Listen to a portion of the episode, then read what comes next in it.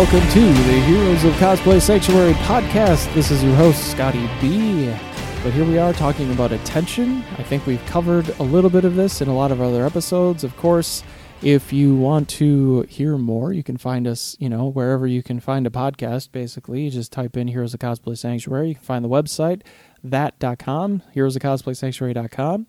I've got emails, I've got places you can find me on Twitter, you know, HOCS Podcast. You can find me there. You can find me on Instagram at Heroes of Cosplay Sanctuary.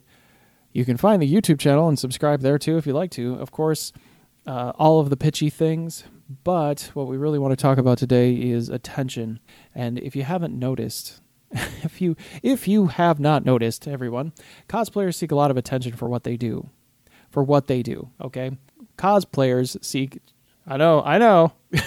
they seek attention. And, you know, it's getting actually very competitive. I'm seeing more promoted posts every single day about, you know, cosplayers promoting their own work, cosplayers paying Instagram for that promotion. It used to not happen very much. I used to see just regular ads. Now I'm seeing more promoted posts from cosplayers a lot. Like it's like one in three. Some cosplayers promoting their work, paying Facebook and Instagram to promote their work because it's the only way that works right now, right? Like we're we're getting a little frustrated with the organic reach, so we're moving into paid reach in some platforms. But if you're not a model or a designer and you don't have a workshop, the online space for cosplay is getting very closed off. You really have to be at the top of this. Like you really have to be less of it has to be less of a hobby, okay? Less of a hobby and more of like you gained these skills over many years. You have a lot of space to do it. You have a lot of time to do it. You have a lot of energy and resources piling into it.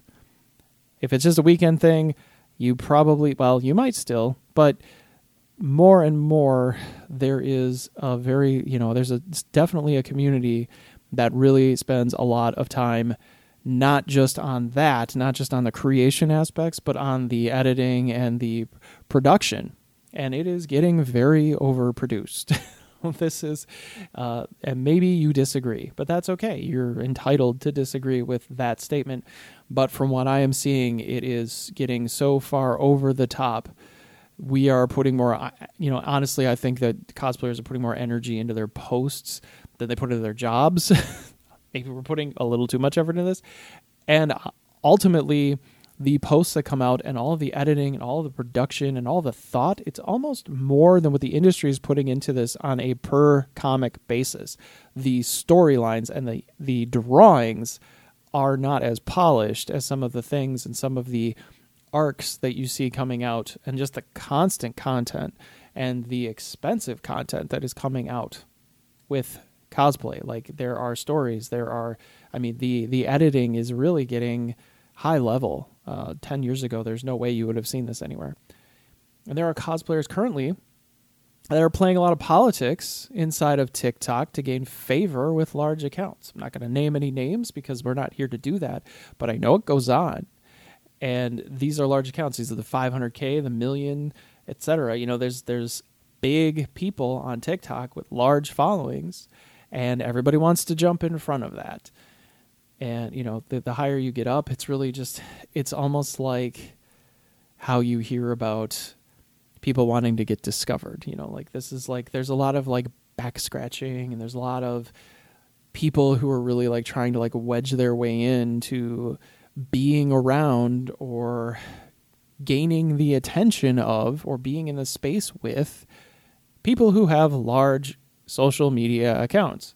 And I think some people are more closed off to that. I don't, you know, like people that are actually in the industry. So, what I mean by that is if you're in entertainment, so if I am a celebrity, which I'm not, but if I am a celebrity, that's kind of a closed off space. You're going to have to go through a lot of people, and there's a lot of gatekeeping for you as just a creator to get with that person. But there are lots of people who have large followings that you can get in front of and that you can basically manipulate to gain this thing we call clout. And we're going to talk more about that as well as the season progresses. And, you know, hey, this season's Inferno, okay? We're going to light it up with some topics here, folks. And if you don't, you know, like everything else, you can just scroll past. I mean, we're not we're not here to call people out. We're not saying this person, that person, nothing like that. But these are they're hotter issues. Things that I've had some time now to think about. And, you know, I guess it also begs the question is there something wrong with being an attention seeker? Is there something wrong with that? Is there something wrong to want attention? You know, whether it's uh, whether it's somebody playing drums on a street corner or guitar in Times Square or somebody who wants to get on stage or audition for a show, it, eh, you know, what what's wrong with it? Like is there really a problem putting content online and getting attention because you put content online? I think it's only when one type of content attempts to invalidate another type of content. As there's no real exact maybe there is okay? Maybe maybe i'm ignorant to this but there's no real exact exact definition for influencer because it can be anything right? You're an influencer it really just means that you're online and you have people following you. Doesn't doesn't really apply to an industry it doesn't really apply to a type anybody with a with an account in an online space on a free platform can be an influencer.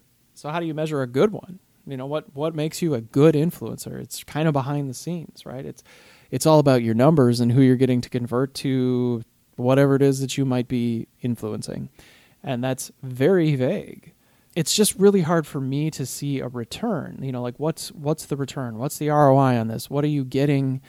How does a business even understand what happened you know like how do you when you work with an influencer like you probably want a result what result you get probably determines whether or not you work with them again it's very subjective i guess is what i'm saying but just the the relevant stats of liking and bookmarking and sharing something which really isn't a bottom line you know yeah it's it's a metric but it's really more for that influencer not necessarily the person who's partnering with that influencer to move their needle. So they want to sell a product, they want to sell a service, they're going through an influencer, they're going to try and get a result out of that. But bookmarks don't tell you what kind of a result. Like I guess yeah, you bookmark the post, maybe you come up again, but chances are that whatever promotion that was about, it's going to be over with if you bookmark it. Like it's just sharing is good, I guess, cuz that's more reach. So if you're really just trying to build brand awareness, that's not a bad way to do it. But does the influencer overshadow that brand and really do you ultimately just help the influencer? Is it really like you're paying them okay as a business and it, you know again point counterpoint right I'm not saying that it's bad to work with influencers. I'm just saying, as part of my thought process for somebody who would possibly be working with influencers as part of his job, that looking into what a cosplayer or influence influ in the influencer space, what do I gain as a business handing them something to promote something? Do do my sales outpace their attention for being able to partner with that? So these are things that you have to consider. So you're you're helping them help you. Bear in mind, if you're an influencer, okay, you're gonna need on average 360 deals, 360 posts, you a post a day to make $100,000 and that's an average. I know some folks some folks charge quite a bit of money to post things that aren't their things on these spaces even though even though it's a free platform and it's not yours, but you are charging other people to basically alter your content because it's yours. Even though I don't know, I've never we should probably read we should probably read the disclaimers and what we actually sign off on when we use these platforms because I'm not 100% sure that any of this stuff is ours and I think that the the industry or the Facebook and Instagram, the platforms themselves probably turn a blind eye to whatever money that you happen to be getting by using their platform to post. And the fact that they they haven't really gotten in the middle of that yet, uh, I think that's really just a step that we will eventually see. They will be able to tell, and they will probably want something for that. Just you wait. But there's money that can be made and you know you have to it's it's feeding the beast you have to do it over and over and over and over again the algorithms are keep getting they keep getting tougher and tougher the organic reach and the payouts dwindle as the bigger corporations jump into these spaces and start using them and start coming out with their own avatars to promote because really at a certain point you could hire someone have them be exclusive to your brand and you could just build their platform. Just manufacture influencers. Why not? Who knows? It's probably already happening. I'm probably I'm probably steps behind. The companies have already figured this out. But in the cosplay space, making making it about something, make it about something other than gaining the attention of anyone who will pay it. Okay, it has to be deeper than that. That's really really what I'm talking about. Is you know finding the target, finding the target market, finding your ideal client, your ideal person, the person you want to inspire, the person you want to entertain, the person you want to influence, which isn't going to be HBO. It's not going to be Netflix. It's not, you know, putting on a t shirt for the latest movie and putting out posts. Great. Partner with HBO, partner with Amazon, partner, partner. But just make sure that you're clear with yourself with what you're actually doing here. Are you just seeking attention? Is there anything wrong with that? No, probably not. But be clear you know, because your audience is going to change. If there's going to be shifts.